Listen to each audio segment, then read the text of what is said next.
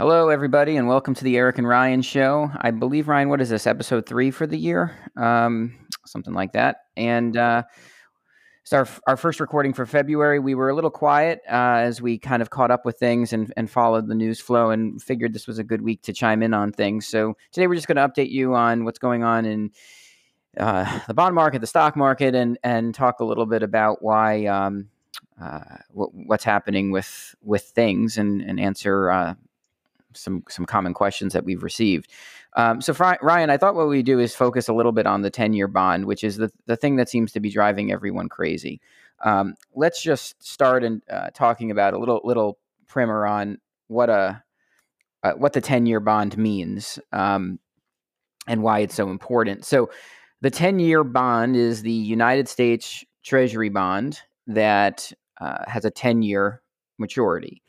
And a lot of things are levered and tied to the 10 year bond, right? So mortgage payments are tied to the 10 year bond. Many auto auto loans are tied to the 10 year bond. Uh, many student loans are tied to the 10 year bond. So when you see fluctuations with regards to the 10 year bond, it's basically you could view it as as the cost of money, right? Um, and if if if the 10 year bond was basically less than 1% for most of the last 12 months and now it's currently 1.5%, that means that for every dollar you invest in the 10 year bond you're getting 1.5%, whereas say 6 months ago you were maybe only getting 0.7%. And this goes back to the uh, age old comment that I've had, which is bonds have not offered you much return of late. And since so many things are tied to the 10 year bond, there's this other concept called spreads, and spreads are tied to the 10 year bond. So basically, if you have a corporate bond, your bond is, uh, and you're a company, your bond is quoted as a spread over um, the treasury bond. And so when a lot of things are um, tied to and levered to the 10 year bond, any moves that are substantial in the 10 year bond can create um, quite a bit of problems for other markets. And that's what we saw in the last six or seven days. Um, the 10 year bond has effectively moved up from one and change to this 1.5 uh, level. And yesterday, Thursday, we're recording on Friday, February 26th. But yesterday, on the 25th, there was a 35 second um, window where the 10 year bond actually moved up 20 basis points to 1.6. Um, so we're going to chime in on what we feel about this, um, but that's that's the that's what how bonds work, and that's what the ten year bond is. Anything, Ryan, that I, I missed or you want to add? Uh, I would add that it's often referred to as the risk-free rate, uh, quote unquote. Um, so uh, when you're talking in in finance terms, uh, when you hear, you might be listening to, uh, CNBC or, or one of the uh, financial newscasters. They might refer to the risk-free rate in terms of how it affects earnings and, and things of that nature, and that's that's what the ten-year bond is. Uh, but right, I'll, and, I'll and the, add the risk-free rate is something we use to discount cash flows into the present. So when you're taking a finance course, we know that money today is better than money in the future. So you discount things at the risk-free rate. So if the risk-free rate is going up, then the value of those things today needs to be lower agree. Um, and that's a another reason why you see a move up in the 10 year interest rate, it would affect stock prices. Said another way. Yep. And and I think one thing we should address is why is it why are these yields going up or why is is uh, the risk free rate why is it so important? Uh, there it's really twofold. So the first the first reason is as this rate goes up, it means corporations are going to be borrowing at higher rates. So if a company needed a bond uh, yesterday, they could go out and get um, a 10 year note for, I don't know, just using arbitrary numbers here, two, two and a half percent. Okay. Uh, and if they wanted to, I'm sorry, if this was last week, right? So last week they could have got a 10 year note at, call it 2%. Well, the risk free rate went from 1.2 to 1.5 or 1.1 to 1.5. And it doesn't seem like a lot. And, and I don't believe it is a lot. But the cost of borrowing actually does go up about 40%, right? 1.1% to 1.5%. So that same 2.5% loan is now closer to three and a quarter, right? So it just costs more to borrow. And what does that mean? It impacts earnings because there's less money to spend. However, 1.5% is not 6%, okay? The the debt is still fairly cheap. So that's the that's the reason it's important to the stock market or in the stock market size in my opinion. Eric, anything to add there? No, um, but you know another thing is that if you have um, again th- we're talking about leverage to the 10-year bond if you have the 10-year bond suddenly become compelling from an investment perspective then money needs to flow out of it uh, sorry money needs to flow out of the things that are um, perhaps less compelling now right so that that i think is why we've seen a move out of technology stocks, right? People were going into technology stocks because of the, the growth that you get there. And they were avoiding the safety things, the things where you didn't get much growth. Because if you bought, say, just a utility stock, your yields would have been good versus a 10 year treasury. But if you weren't that interested in the uh, the risk of buying an interest uh, an interest rate uh, sensitive security like a like a utility stock, you might have been forced into or uh, encouraged into buying into some growth stocks. So basically, when interest rates move up, everything down the ladder becomes less compelling from an investment perspective because now you have trillions of dollars out there that are like, oh wow, I can earn one and a half percent on the ten year bond here's why I'm not that concerned about the 10 year bond. I think the most important thing we talk about is whether or not we're concerned. So we never want to see fast rises in interest rates. It's just not good for the market. Uh, we in always anything. want. In What's anything. that? Say and, again, and really anything, right? We don't want to see fast rises in anything we're investing in. Exactly. And and so when you when you have this kind of move in the 10 year, it it can cause a lot of institutional money. It could cause a lot of um, uh, novice money. It could cause a lot of gyrations if if funds and and people are not positioned for it, and it could lead to moves like you saw yesterday. Um, I am not so concerned for for two reasons. The first reason is real interest rates are really what matters. So there's nominal interest rates. That's the 1.5% that we were talking about a couple seconds ago. Um, nominal interest rates is the quoted rate, what you get for being in the bond. But real interest rates are that rate adjusted for inflation. And you could start to have the conversation about inflation. I think you could make a case that inflation is is is due. But let's just think about the fact that inflation doesn't just uh, show up on day one. It's really about expectations for inflation. And if inflation does occur, uh, expectations for that inflation probably start to happen, and you see that show up in, in, in days like yesterday. So I don't think we have an inflation problem yet. And I think real rates are the thing that matters the most. If you pay attention to interest rates on a nominal basis, I think you'll. Um, you're paying attention to the wrong thing. Um, but you know, I do think it's important that we um, uh, consider that that we don't want to see these wild moves up in in interest rates. The second thing that doesn't cause me to be worried about uh, the ten year is we have seen this before numerous times. Um, we've seen the 10 year stay low and pop and then come right back down. We've seen the market freak out only to not freak out.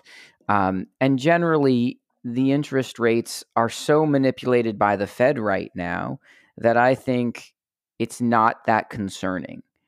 I'm going to start to worry if we approach 2% and don't see um, the sell off in bonds uh, stop. I'm looking for the sell off in bonds to start um, stopping, to, to actually start to be bought.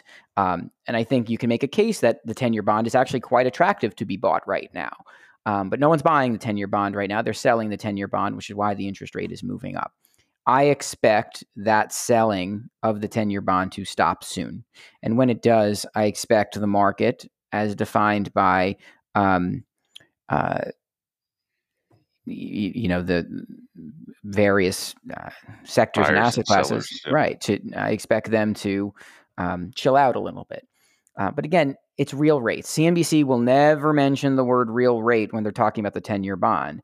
But real rates, if you adjust the 10 year bond for inflation, they're, they're probably negative, right? So we're still in interest rate territory that is not alarming.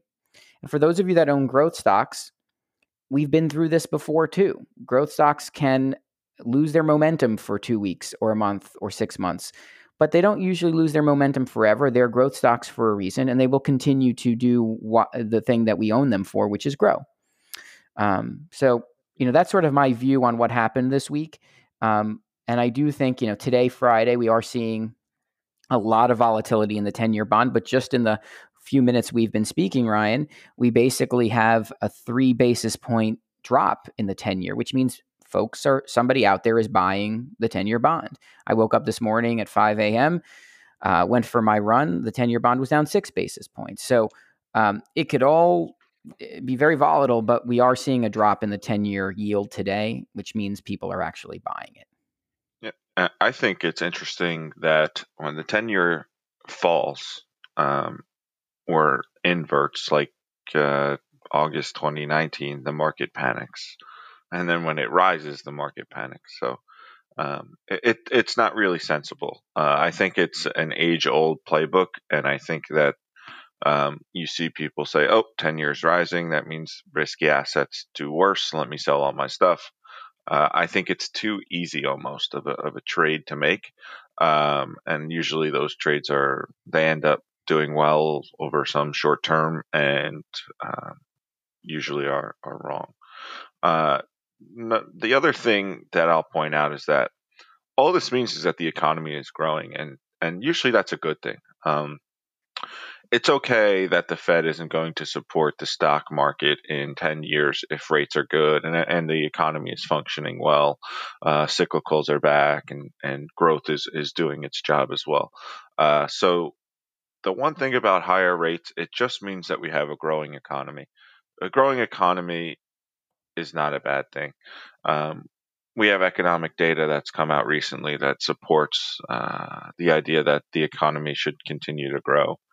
Uh, just you know, U.S. Uh, personal income and outlays came out just yesterday, and uh, personal income was up 10 percent uh, for the year 2020, uh, and spending was up 2.9 percent. So that tells me there's a seven percent pent up demand somewhere. Um, what are you going to do with that money? Uh, what are people going to do? This is something that we've banged the drum on a, a lot. Um, you know, you're going to buy goods, you're going to make home improvements. You, there's a lot of options for people with pent up demand, and I think that as the vaccines uh, continue to be rolled out, uh, you're seeing a vast improvement in cases or case numbers, I should say, or case statistics, right? Uh, deaths, cases, deaths, hospitalizations, all going down. There's further evidence pointing to the uh, the vaccine, the vaccinated population, possibly not spreading it or being carriers to a non-vaccinated person. These are all good things. This, to me, should put the market higher. Uh, maybe a, a series of short term trades make the market lower. But I think when you when you look back, it, it it's you have a growing economy, a recovering economy. You have very loose policies. 1.5 percent is not high, um, and you have people kind of just panicking. Um, but this is this it doesn't scare me either. Right. Um, you know, we wanted to make today kind of a quick one, but that's sort of where we're at for Friday the 26th. Um, I, am not compelled to to panic here. Um, and and let's just touch on the vaccine for a second. So we are seeing a a, a worldwide and United States drop in in cases. Um, it's very likely that it's just because we had such a high base that we were uh, coming coming off from, and and now case case rates are dropping just because it was so bad. Um, but the vaccine has a has a something to do with it. And I, I would remind everybody where we were a year ago. These pod this podcast started off as a series of conference calls that I was hosting uh, in the very beginning, talking about just the concerns around the vaccine and I re- uh, the virus. And I remember when we were talking about things back then, we didn't know anything, right? We had random data from United Arab Emirates. We had random data from Iceland, what the mortality rate was. We had no um, broad testing. We had no uh, idea what to do about this. No one knew what social distancing even meant. No one knew anything about this thing. We are now 12 months later, and people have not just the first injection, the second injection, and they are now protected from the vaccine and very likely, I'm sorry, they're protected from the virus. I don't know why they decided to make the word virus and vaccine both things that are conflicting with each other start with the letter V. But we are we are in a stage where we know so much more than we did a year ago. And we are now on the precipice of that reopening. And I don't care if the market has a couple of bad days because of that. That is a much more certain position to be in ver- versus where we were even in the summer of last year. I remember in the summer of last year, I had just understood what a PCR test is. Now they're widely available. Uh, in the summer of last year, I didn't know what the M in mRNA stood for. Now I do. So all of those things are part of our progression towards the end here and i think we are in the end stage of of this thing um, the market wants to sell off because it expects some inflation inspects kind of rapid growth i'll i'll take that as an opportunity um, to either add to positions or um, or uh, buy new ones but um, you know bring it on in a way, right? Like this is this is where the position we wanted to be from a from a virus standpoint for a while, and we're finally there. So I'm not going to let the market upset us because it expects a little bit of growth. This is a high quality, a very high quality problem to have versus where we were 11, 12, 13 months ago. Yeah, definitely, and and uh, I think this could just mark the end of the passive investment bubble, right, or or the passive investment uh, craze, right.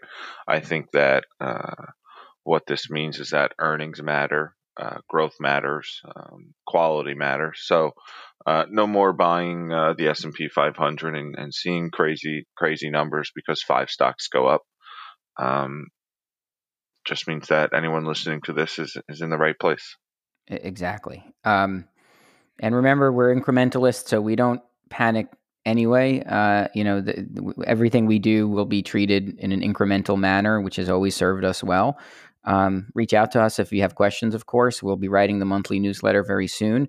Uh, oh, Ryan, I gotta read the disclaimer, which I don't have up. So fill in the silence while I pull that up and. Um, any last thoughts while I Um, no, I think uh, just observationally, we're seeing good earnings and and kind of muted reactions, and then you're seeing bad earnings with good reactions. Um, so I think that the market uh, is is just a little bit. Um, I don't uh, the the word the you know I, I think it's it's creating opportunities here. I think um, there's there's going to be good entry points, good exit points, um, and we're just we're just waiting and picking our spots. Agree. Aside from that, it's almost warm outside. The snow is almost off the ground in the Northeast for all of the non uh, metropolitan Northeast clients. So that that means um, that means we'll all be able to golf soon, right? It does, yeah, especially me.